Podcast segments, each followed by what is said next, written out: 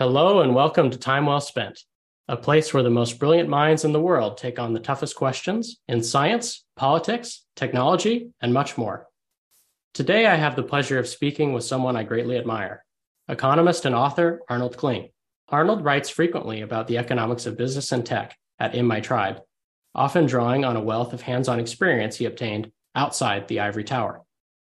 We will focus our discussion on his book, Under the Radar starting your net business without venture capital, with an emphasis on how its advice can be adapted to the current environment. Arnold, thank you for joining me. Uh, thanks. i am curious to see how it will can be adapted to the current environment. It was yeah. written r- shortly after the uh, original dot com crash, so it's uh, there. There have been a few changes since then. Well, I just read it a, a few days ago, and I actually was surprised how how many of my questions it answered. So I'm excited to, to get more of your thoughts. My first question you started your business at a time when no one was really doing anything commercially online. Uh, before you corrected them, some of your early clients even assumed you had personally created the internet. Can you give a little more background on what things were like at the time and how you came to realize you had an opportunity to build something no one had fully conceived of before? Um, okay, so I think part of what sold me on the internet was the work of Hal Varian, who later became the chief economist at Google. So, uh, you know, it was it was just fortunate that I uh, happened to latch on to him uh, because he obviously had a lot of insights into uh, where things were going. Um, so I'll just it, from a technical technical perspective, you know, he distinguished between a circuit switch network and a packet switch network. So the telephone system at the time was a circuit switch network. To you made a connection. Uh, when you made a connection, it, it created a circuit between, let's say, you and me. Like if we were doing this on a circuit switch network, we would have a durable connection that would only drop after we uh, shut down. With a packet switch network, little packets of data were are sent could be sent over every any number of routes uh, by these routers, and they're sort of sent from end to end. So right now, I assume that what's going on is that we're sending this to each other in these little packets, and then they're being reassembled where I am and where you are uh, and somehow put in the right order. So it sort of makes it look like we have a durable connection, but we don't have a durable connection. We have this intermittent connection. Anyway, so Varian uh, looked at the economics of that and said these packets packet switching was getting cheaper and cheaper because it was following Moore's law. Circuit switching was not. And so there was a big future for packet switch networks. In fact, uh, other people were able to sort of pinpoint the date at which telephone calls would be cheaper to send over the internet than over the uh, uh, old AT&T television or sorry um, telephone network, and that that prediction proved to be accurate. So anyway, so that's for, for a tech from a technical reason. I, I was aware that things were going to move to the internet. And then some of it was just kind of romance. Uh, when I was at uh, Freddie Mac, I always say this before it became famous, and sometime in late 93, we went to an IBM research site, and they were, um, sorry, a GE research site, I think it was. Gosh, I can't even be sure. Anyway, um, we were looking into their you know methods of doing underwriting with you know, using computers. And then at some point the the meeting came down to the higher ups talking to each other. And uh, so clearly i was not welcome in the room. And one of the engineers took me downstairs and showed me uh, mosaic which was the first graphical web browser came out of the university of illinois and I just fell in love with it. I said, "This is this is the future." Uh, I was like this character in a, uh, book called "The Wind in the Willows," who just gets fascinated by cars. Was that and, the toad? Yeah, I was the toad. And uh, so there, so uh, I had that view. I had, I was in a very uh, low point in my career at Freddie Mac. So I was willing to go off and take chances. And I rationalized it to myself that, well, worst case, I'll learn something about this internet. I do think the internet's going to be a big deal.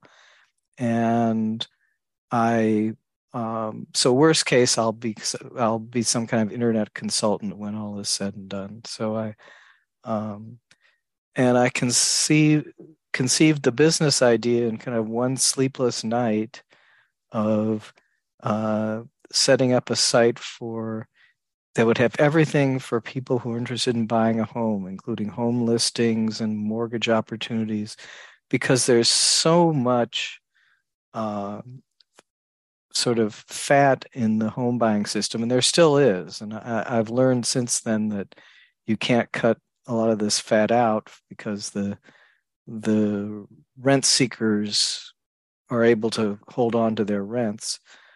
Uh, so if you'd asked me in 1994, what is the home buying experience going to look like five years from now? Let's say 1999.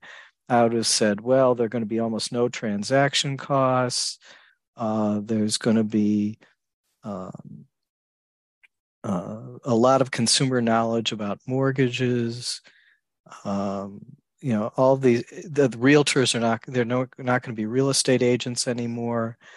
Um, you know i think let's just say i'm not the only one who ever came up with that idea but that was that was in my mind. And so uh, it took a, it, it took a while for reality to set in with me. So it sounds like you had a tremendous amount of expertise in housing and then you got exposed to this new technology and basically just ran with it and said this can be applied to something that I know a lot about. Um, is that that's basically right? It sounds like um, yeah, and, and, you know, fortunately, I hadn't gone to business school because uh, later that summer I talked to somebody who had you know who do understood business, and uh, a couple people, and they both you know one of them pointed out that uh, you know hardly anyone really had access to the world wide web and so he said you know you really ought to just should use gopher which was kind of the a prelim you know a kind of a, a weaker protocol uh, less user friendly that is that no one uses anymore. Um, and another one i talked to he sort of grilled me on who could really use the internet because you know the ordinary civilians like like you or me had to including me when I was running my business had to access it through a uh, very low bandwidth modem. So you know if you if you were getting just one picture over the internet it could take you know two minutes to download. Um, whereas the people who really had the connections that were high speed were people on universities. Those were the only places that had it.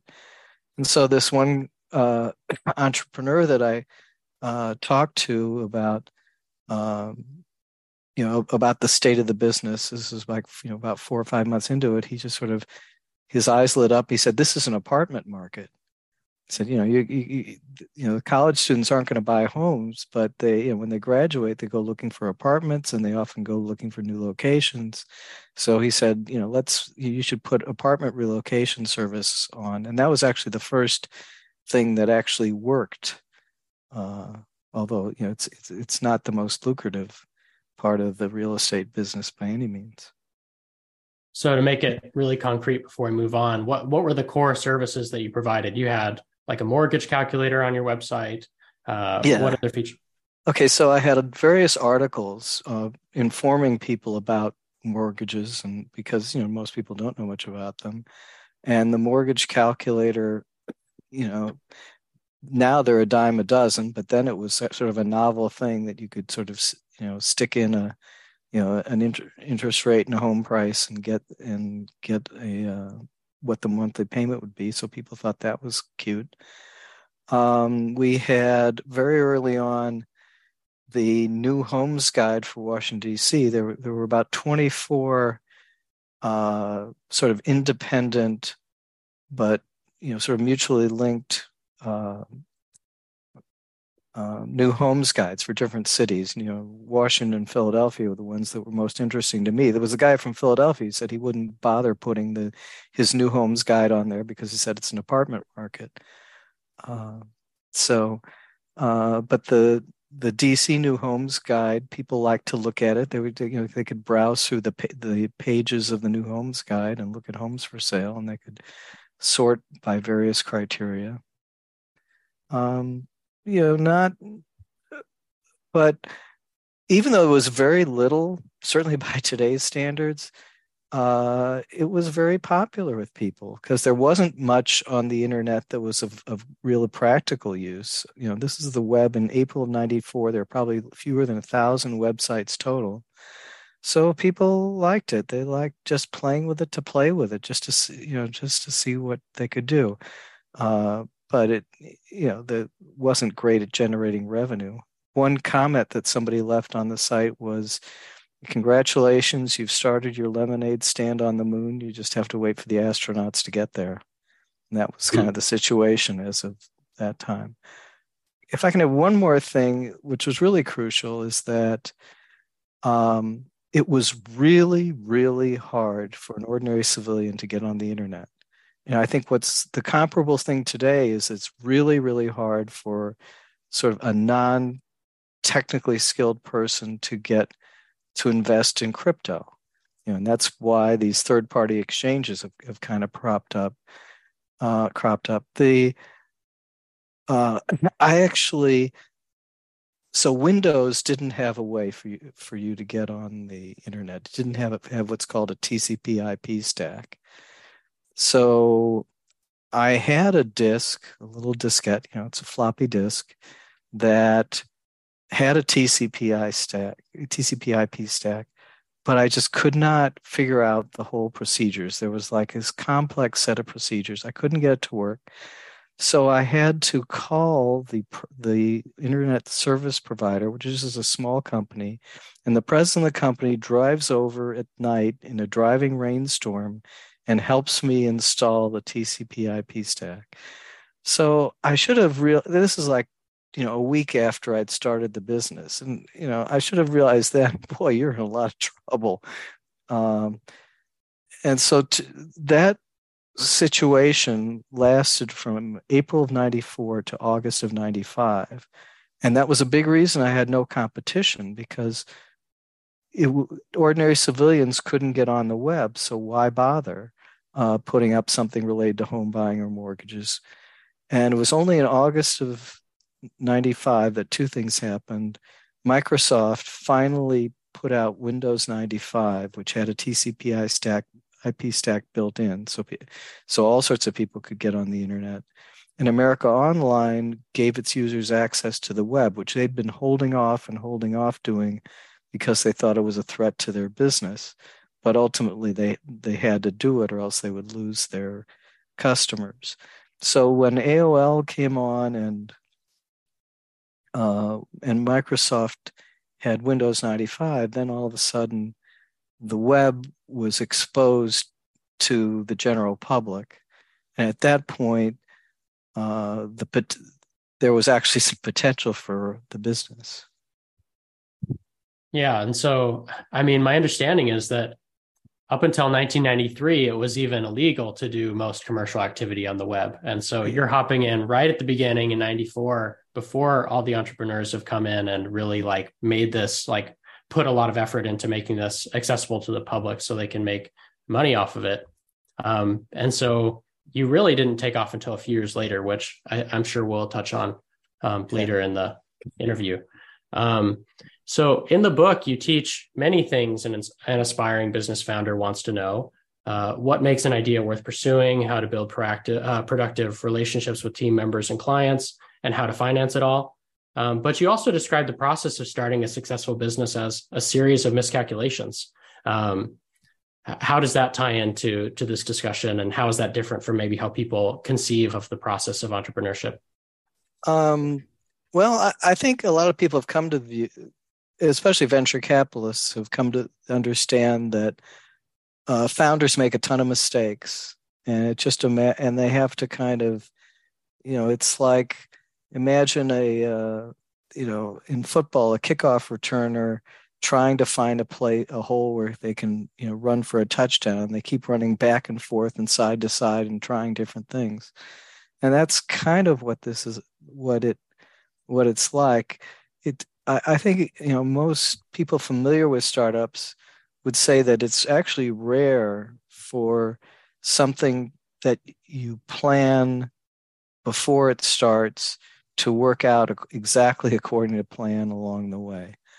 Um, so I guess that that's the way I'd put it. In in my case, I think what was what was amazing was the tailwind that the growth of the web provided. I mean, it's just like nothing that you've ever seen in history and probably won't see again. Although, um, well, well, you I would know. have I would have said you won't see again, but I think the smartphone acceleration did that. So people who were early to figuring out what would be useful apps were in the same position with a strong tailwind. Uh, but that so that so the, once you had that tailwind, you could afford to do a lot of stupid things and do a lot of trial and error. You know, the big first mover advantage I had was that by the time competitors came in, I already knew that what they were trying wasn't going to work because I'd already tried it myself. So that's the advantage of, of that. That's part of a first mover advantage that maybe you don't appreciate is that um, you know you, you make your mistakes early and then you just sit and watch other people make those same mistakes and throw even more money at it. So I think in the book you put a pretty encouraging spin on this this idea that trial and error is so important that you can get a lot of things wrong and still end up with a really great business if you um, have a good idea that's well matched to to your talents. Um, I wonder how that may have changed more recently now that you have, you know, if you look at a company like Amazon, I get the sense that they're essentially in the business of doing trial and error at scale. And they're they're super optimized. They have a bunch of small teams experimenting with all kinds of possible innovations. They run user testing. Uh, they iterate over and over again. From there, um, does the existence of companies like this make you less optimistic about uh, under the radar style entrepreneurs? Um, I'm not sure what to say on that. Like, for example, at some point around 1907 or 1998, uh, Microsoft jumped right into our space. They put out Microsoft Home Advisor. And the first version of that even had some things that were better than ours. Uh, but I think it just it wasn't important to Microsoft.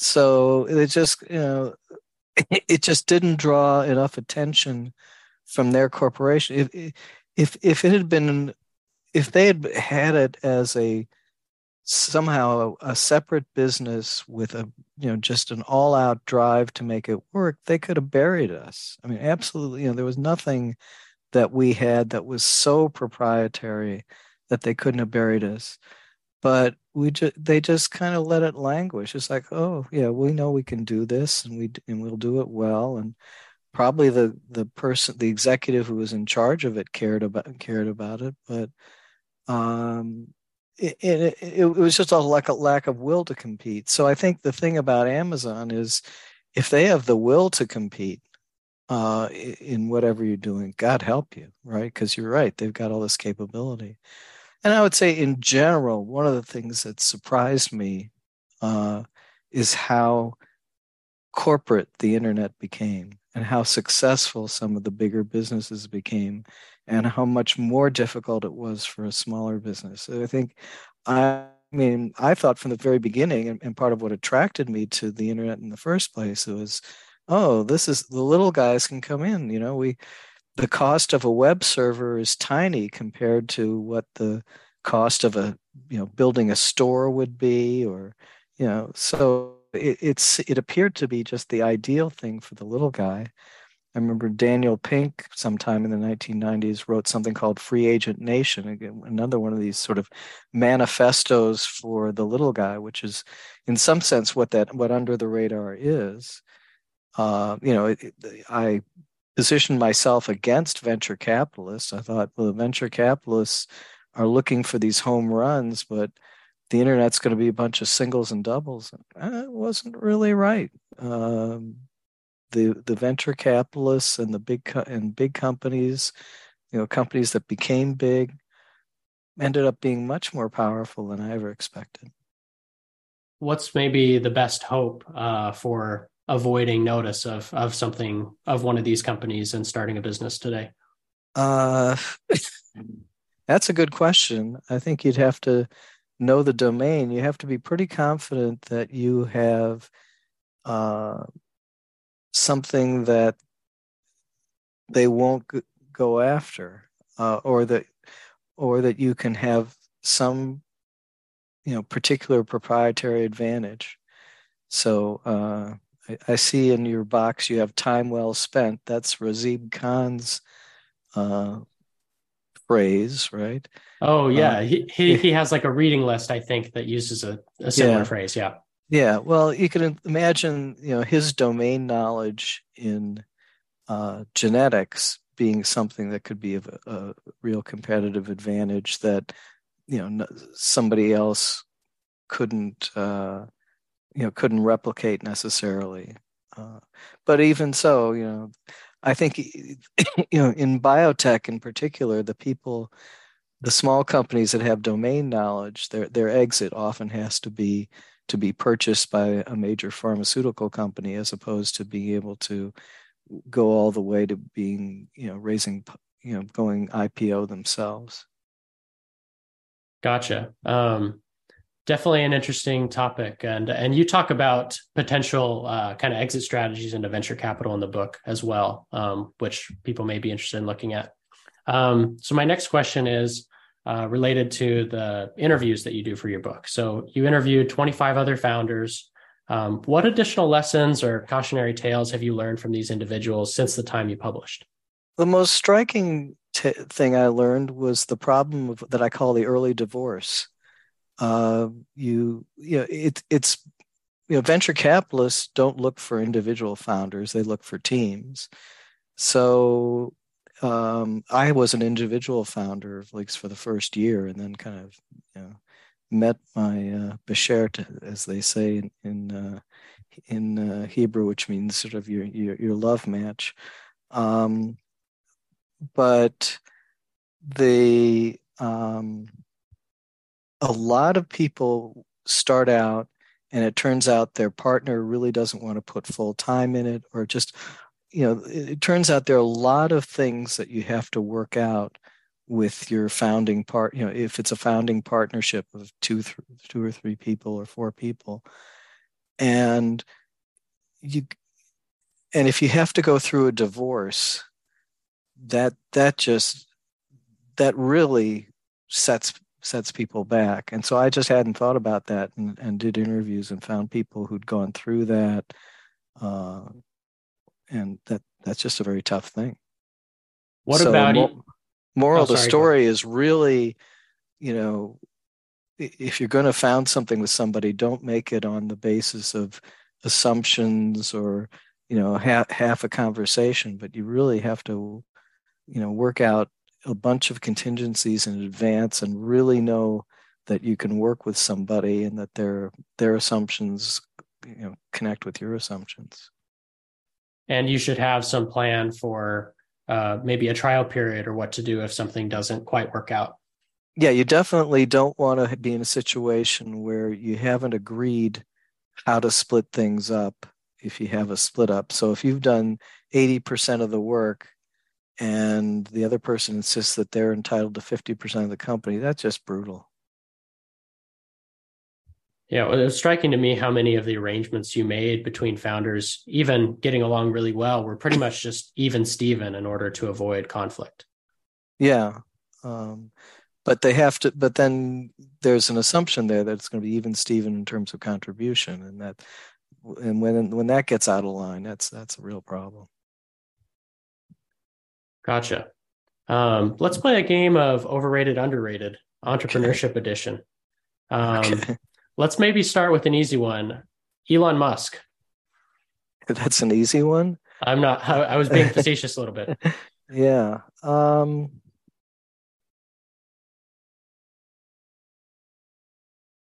uh, I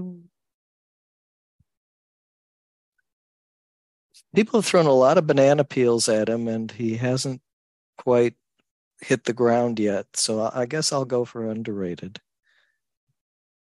What Not most causes much. you to hesitate? Uh, well, because he's so highly rated to begin with. Uh, so he can't be underrated by much. Makes sense. Um, the show Shark Tank. Um, overrated or underrated? Overrated. It's just entertainment, and I don't think those. Uh, yeah, I think it's a lot of baloney. Do you so, think it actively steers people wrong in any specific ways that bother you? Um, I guess I I don't I'm not a, a devotee of it. Uh, the way I mean, uh, I, I, when I watch it, it's because I'm trapped with people who watch it, uh, and they enjoy it more than I do. Um,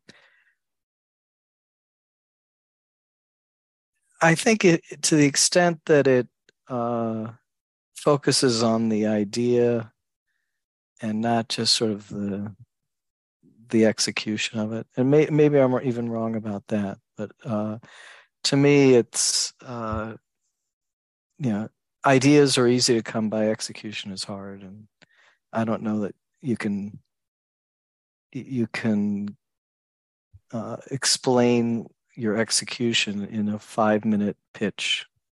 So makes sense. Um, this next one predates the internet by a little bit, but I'll ask it anyway. Is Phil Knight overrated or underrated? Um, the founder me, of Nike. Uh, yeah, because otherwise I wouldn't have gotten it. Um, I, am going to say I don't know because uh, I'm not I'm not familiar with the business model for business history of Nike. I liked his book uh, Shoe Dog quite a bit about his experience. Um, how about marketing and sales relative to other things that entrepreneurs tend to focus on?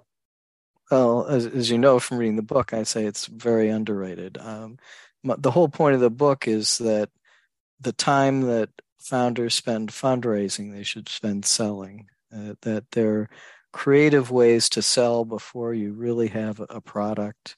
If nothing else, you can pre-sell. You can say, you know, what would it take for you to buy this? uh, to pay for this, or how much would you pay for this? And anyway, so I'm a, I'm a big fan of selling. So I'd say underrated, especially by the the person who thinks in engineering terms. You know, I, have you know, or in buzzword terms. Uh, you know, no, sell something. You suggest in the book that personal charm is an underrated quality. How can one learn to express charm over email and text communications? Um, that's an interesting one. Uh,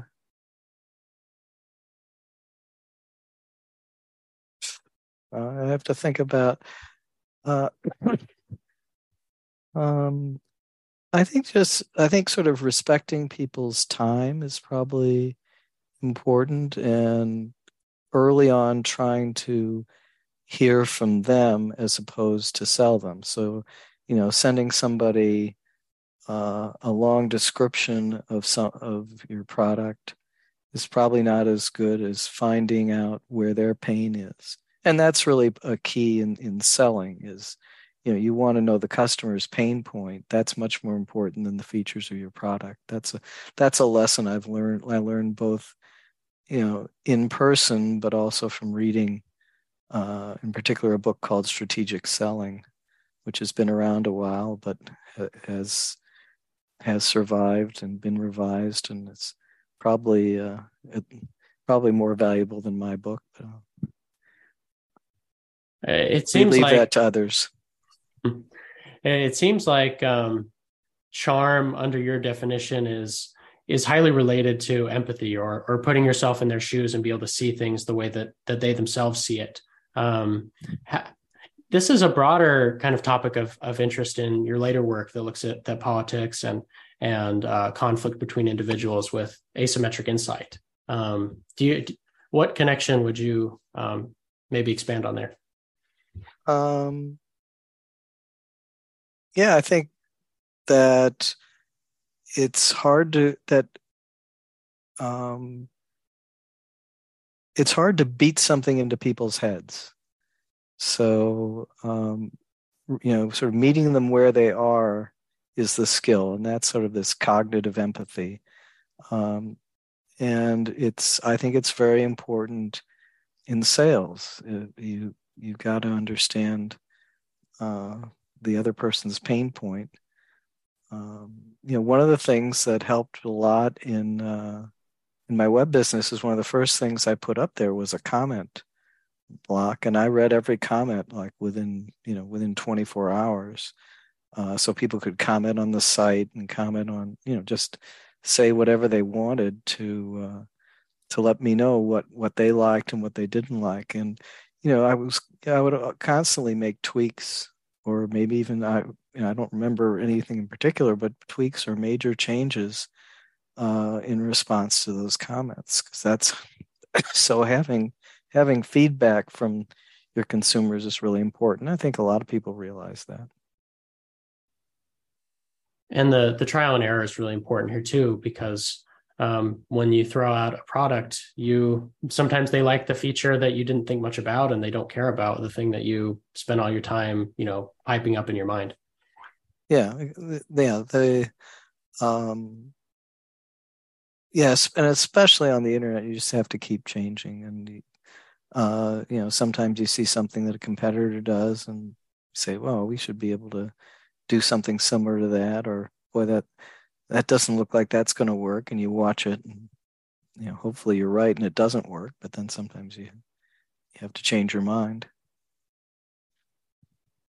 right after you published the book you uh, came out with a q&a um, and in that q&a you answered the question what business would you try to start today uh, i'm curious um, what some potential areas uh, you would you would be excited about uh, right now for starting a business? Okay, so where's the tailwind? Um, I think, you know, just what we've seen in the last couple weeks, there's a, a tremendous tailwind behind uh, machine learning, artificial intelligence. Um, you know, I think OpenAI is just begging you to come up with businesses that are based on that. Um, so that that looks like a strong tailwind. I think the uh, sort of genomic medicine or whatever you would call it, and, and sort of biotech in general, is uh, interesting, but a little but tougher because I think you you know you have to have a lot of domain knowledge, and you've got to incur a lot of fixed cost and a lot of risk just because you know in the five years it might take you to have a viable product, you know, you could be superseded by some technological change. So that's so I, I think I think I go with the machine learning as as something that has the tailwind. Um, I'm trying to think if, if I were to start a business because I don't think I could do machine learning. Um, I think the field of education, even though a lot of people are trying things there, uh, I think there's a ton of potential there because I think there's a lot of dissatisfaction uh, with the way public schools go, even the way private schools go. Uh, a lot of dissatisfaction with higher ed. Um, so, um, you know, I, I, think that's another uh, another field to look at. Uh, but you know, the the downside being there's uh, tons of competition and I think the thing you have to get past there is um, people are very change averse. That is, they don't like what they see, may, maybe, but they're they're very, there's a lot of status quo bias. Uh, people just think, uh, you know, this is what a K to 12 classroom looks like. This is what a college looks like. This is what a credible degree looks like. Um, so the the uh, probably the thing you most have to think about in the education space is okay there's this status quo bias to begin with. How am i going to get get past that? And, and again you're not going to talk people out of it. You're going to have to again meet them where they are give them trial periods and uh, hopefully kind of lure people in gradually to a new model it seems like homeschooling is one area where this could really take off if you if you did it right. It could spread through word of mouth as you uh, just deliver a really good product to um, even even just even not necessarily a huge number of parents in a metropolitan area. Yeah i i agree. I think that you know that you know for an ordinary civilian who's not super techy or not a you know a, a, a, a uh, expert in in the biotech field, uh, the education probably has uh, more potential. It would be fun to try to marry the education with the uh, with the AI. I mean, you know, if you could, you know, figure out a way to turn kids loose on the chat bot and you know find things out for themselves and kind of monitor them and mentor them that might be a cool thing to do and uh, and maybe you could even start to kind of whittle away at education's monopoly because I think there are like kind of side arms to education, like music education, where like I was just playing with Chat GPT the other day, and it was I was saying, write me a song about this in the style of this artist, and give me chords, and it was giving me chords and um, that you know simple stuff but for a beginner guitar player uh, i would have loved to have that. Uh, and it'll tell you the strum pattern in more wow. in more detail and then then even if you talk to a, a teacher who maybe they know how to play guitar uh, maybe they even have some experience teaching but it's just so intuitive to them that they don't know how to explain it in the terms that you're really looking for it. Yeah well that's a really cool application. I mean yeah that uh yeah. Um Awesome. Um, well, one thing you talk about, um, you often say that price discrimination is a great way to be profitable. Can you explain what you mean by that and give a few examples for how a new entrepreneur could apply that insight? Yeah, well, a lot of this uh, was sort of informally laid out by John Perry Barlow, who was a uh, a Grateful Dead. He exclaimed to fame. was Supposedly, he was a Grateful Dead lyricist, although he's not from I don't know that he wrote any of the songs that I I most like from the Grateful Dead. Uh, and then he became a founder ultimately of the Electronic uh, Frontier Foundation, you know, kind of an early rebellious, free speech oriented group. Who knows what they're like now? Um, but he he wrote something called the Economy of Ideas, just pointing out that uh, ideas, uh, you know, are are are uh, not only costless to distribute, but their value goes up the more distributed they are, and that's that's a real difference. And so Hal Varian, again, uh, along with Carl Shapiro, wrote this book, Information Rules. And the lesson you get from that is that uh, when you change something to, that can be just from distributing it in the form of atoms to the to the form of bits, it really changes things. So, you know, as of 1990, if music was distributed physically on CD-ROMs, once you get distributed on the internet with bits, the marginal cost of distribution is zero. Um, if anything, you want things to be more distributed because it'll be more popular. Uh, and that's been true of a lot of businesses, right? Facebook, the marginal cost of additional customer is negative, right? You, the more customers they have, the better they are better off they are. So um, you have this high fixed cost because you know coming you know developing Facebook is huge fixed cost. Uh, developing a pharmaceutical is huge fixed cost, but manufacturing the pill is you know low marginal cost. And that's just not a normal economic good. It's like a, almost a quasi public good. Um, so the economic problem isn't, oh, I'm going to you know set marginal revenue equal to marginal cost because uh, you know the marginal cost is close to zero. If you do that, you're you, know, you, you get you get nothing but losses. So the the challenge is to recover overhead. That is the main economic challenge of you know pretty much any internet-based business and some non-internet-based businesses like pharmaceuticals. Um, and so what follows from that is if you're trying to maximize revenue, you look for ways to price discriminate so that the um, you can charge the lowest possible price to the marginal user to the user who just you know has what we call elastic demand the user who just barely interested in what you have. Because even a low possible price you get something for them. And then you want to charge the highest possible price to the person who really really wants it.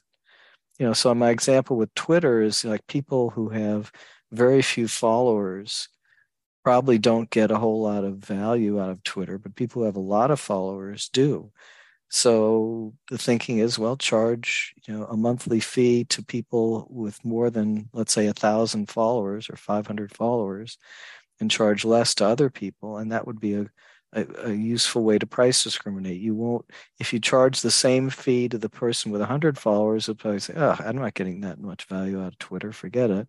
So you have to charge them a low fee, but the person with high followers says, you know, this is, this is really important to me.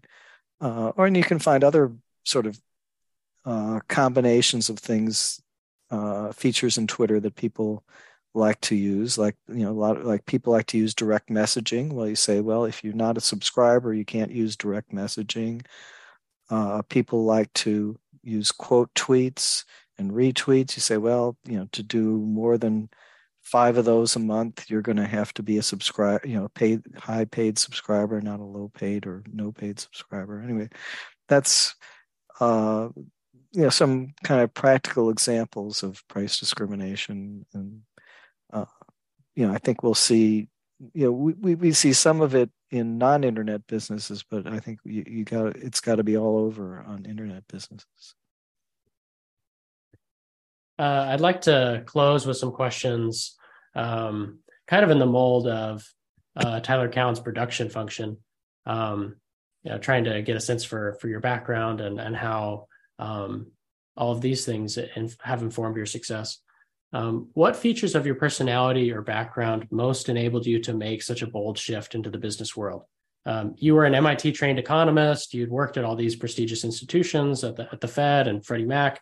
Um, I, I, kind of imagine that many of your colleagues would have thought that you were crazy to leave that environment. Oh, absolutely. They, absolutely. probably looked down on entrepreneurship to some extent as well. I wouldn't say look down on it, but just yeah, but yeah, I thought it was kind of crazy. Um, um, part of it is, you know, a contrarian personality. Um, and part of it is, uh, you know, I'd say probably the number one thing is creativity. That, you know, there are some people who are compulsively creative. I think I'm one of those people. And large organizations are very misaligned with, with a compulsively creative person. Uh, because, you know, the, the bureaucracy is set up to say say no and i think that's actually rational i once wrote an essay that it's basically rational because if you're a middle manager at a big organization um, you don't have enough skin in the game in the organization to justify them taking one of your wild ideas and running with it uh, if they if they did it as much if they did it frequently they would just you know the expected value is negative and they would you know, and they've got valuable franchises. It's just, you know, it, it's quite rational to for them to set up a vetocracy, as it's called, veto uh, bureaucracy. Um, so that you know that that there's a fundamental misfit with these large organizations that if you're compulsively creative, you have to deal with. So um, you know, the, the, it was just time for me to go. Uh, and I was just lucky that the internet was sitting was sitting there as kind of the the you know safety net, oddly enough, that I could jump to. What role has religious community played in your entrepreneurial endeavors, if any? Um, I would say not much. I think of the religious community, you know, uh, you know, part of it, a Jewish synagogue, and there the i think of the religion is there for you primarily at kind of the main points of life. So there's uh, you know, Judaism has a ritual at birth. It has a ritual around the time of puberty and the bar mitzvah. It has a ritual when you get married and has a ritual when you die. And that's so that's not too closely related to any business world. Hmm. Um, I thought perhaps uh, it would be a little easier socially to maybe like part ways with some of your work colleagues if really kind of at least in my life as as a religious person I feel like almost insulated from what other people think because I'm mainly tied into the religious community. Yeah. Um yeah, I don't how I was able to part from colleagues. I mean that that was I think I think that may be again another part of my personality. There are people that I mean I engage with really strongly. I can remember, you know, from elementary school, high school, um, not as much in college, uh, somewhat in grad school, um, at the Fed, at Freddie Mac, and then you know you're thinking at the time, well, you know, these are you know you're you've got such close relationships with these people and it, it just doesn't take me that long to forget about most of them which is maybe sad but that's uh, i guess I, I've, I've not had a problem disengaging and i don't think it i don't think the religion has anything to do with it. I think it just has a is, is either a feature or a bug in my personality. Hmm. very interesting. Um, you started Homefair when you were already 40 years old what advice would you give to those who might be inclined to think that the entrepreneurship window is closed for them? Um, you mean because they're too old? I mean, I think, yeah. I think, I think at my age, I think it's too, uh, it's closed for me, and I've I've said that to people. Um, it, I don't. I mean, the evidence seems to be that uh, forty is close to the optimal age in terms of the chances of success. That the younger people have more energy, um, and you know perhaps more risk take risk tolerance, but they don't have much domain experience. Um, so uh, and as you get older, I mean, you really ought to be very dedicated to a business. I mean, some. Uh, I mean, in the book, I say it's okay to start something part time, but at some point, if you know, if it gets going, you really have to put a ton of energy and it's not just calendar time it's really doing things that you've never done before. Like i never had networked before and i'm still terrible at keeping track of people. You know i in in theory i could have a very i could have you know thousands of linkedin people just people because i've i've over the years i've interacted with people but i let them go. I mean it's just sort of like this my story about not staying so much in touch with the with the people in in my life. Uh, so intrinsically, I'm a terrible networker, but networking was absolutely the key to success for my business. I didn't. You know, I, I, can't go into it at length, but yeah.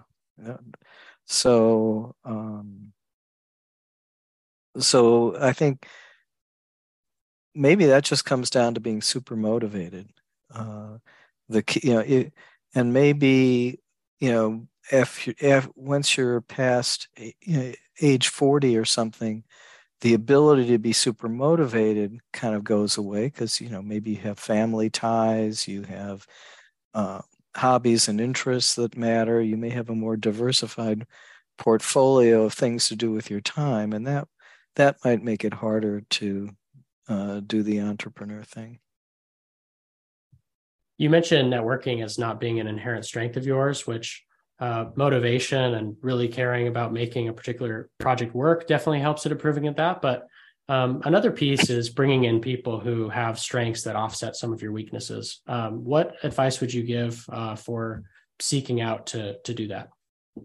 Uh, that it's important. Um, that it it it it tends to introduce personality differences. I mean, the, the key to my business was when I partnered with this guy in Arizona who, you know, had no technical knowledge, had a high school equivalency degree, uh, who had a temper.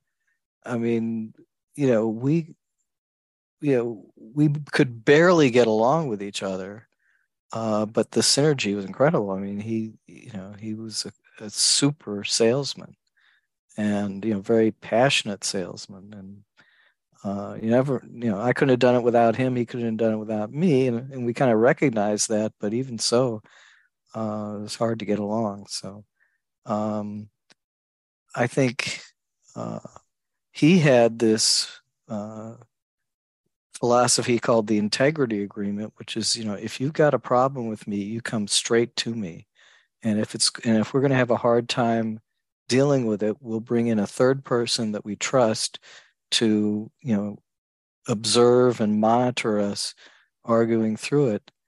Um, and we had to use that a few times. And uh, you, you, might need like a formal mechanism like that working with somebody whose uh, skills and mindset are quite different from yours. Last question how do you continue to express your entrepreneurial side in the things that you do now whether it's writing for in my tribe or in other projects you may have in the works um, well, as I say, I'm sort of compulsively creative. I'm, I I put ideas out and I, you know, work on them to some extent. And you know, if it feels like it's uh, being rewarding, I'll go deeper into it. And if it's not, I'll I'll back off. Uh, I tried, for example, and we talked about education. I tried an education startup. I tried to develop sort of an all-purpose app for teachers to share uh, quizzes and lesson plans. And didn't take me long to realize it wasn't going to go anywhere, so I dropped that. Um, the Substack thing, I just you know it was it was almost like mosaic. I said, "Oh, this is a great thing." I was you know very romantic about it, and still am, and so I you know pursued that. I've tossed out this idea of a network-based university where you replace the grades and credentials with uh, a mentor mentor student relationship where the mentor gets to know the student and uh, provides letters of introduction, letters of recommendation. Um, again, I feel like I'm too old and not sufficiently networked to carry it out myself, but I keep pitching the idea to different people, and you know, somebody somewhere is going to hopefully take some variation of that idea and and and put it into practice. Um, so I don't know. Those are examples, I guess. What's the missing piece for having a university like that? I think what it take what it would take is a um, someone who's very well connected in the business world to uh, take it and run with it. So somebody who has a great Rolodex, um, you know, imagine, um, you know, I mean, he's not going to do this, but imagine if you know, Patrick Collison said, I'm going to do this, right? And he's, I mean, if he calls up anyone in the business world and says, okay, would you like to be a faculty member? I'm a fact, you know, I'm going to do this. I'm going to be a faculty member. Would you like to do this? I'm sure that, you know, everyone, you know, 90% of the people he would call would accept. Um, and once you have a, uh, you know, let's say you know 500 people willing to be faculty members in this kind of thing you have you know with their contacts you have tremendous network coverage and you have the ability to cover a lot of subjects because i think you know the you know p- people in business know a lot more than their business. There are people in business who have you know who know shakespeare who know you know classical greece. I mean that so um I think once you had that, and then you would get uh, recruit, you know, high school students to say, all right, take a year, see what you, you know, see what you get out of this, and uh, as a it, hopefully a fair number of them after a year would actually be placed in jobs by their mentors. They would continue to learn from this, but but you know you would have the, that kind of momentum. Anyway, that's that's the vision, as it were it seems like Tyler Cowen's Emergent Ventures is not too far off from being able to implement this. He'd he'd probably want to delegate to to someone else to really take charge of it, but just with that network alone of like uh, grant recipients, you have a lot of people who uh, you know owe a lot to Tyler, and I'm sure would be willing to mentor young people in a wide variety of different areas.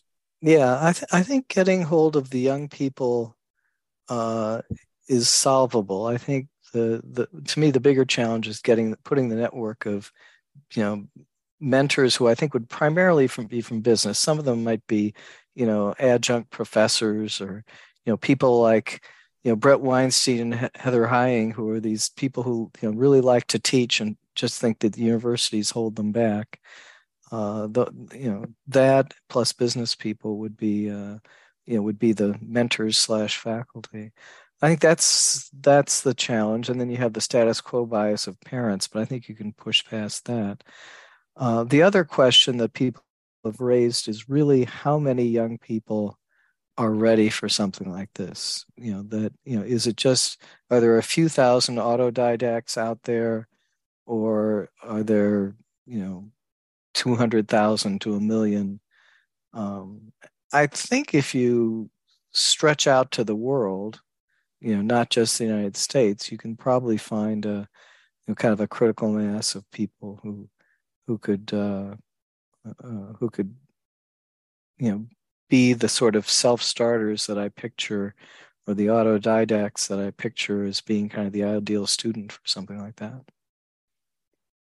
Definitely an exciting idea. I hope to see it come to fruition yeah. someday. um, so do I. Uh, Arnold, thank you so much for taking the time to talk with me today. It's been a pleasure. Okay, I enjoyed your questions.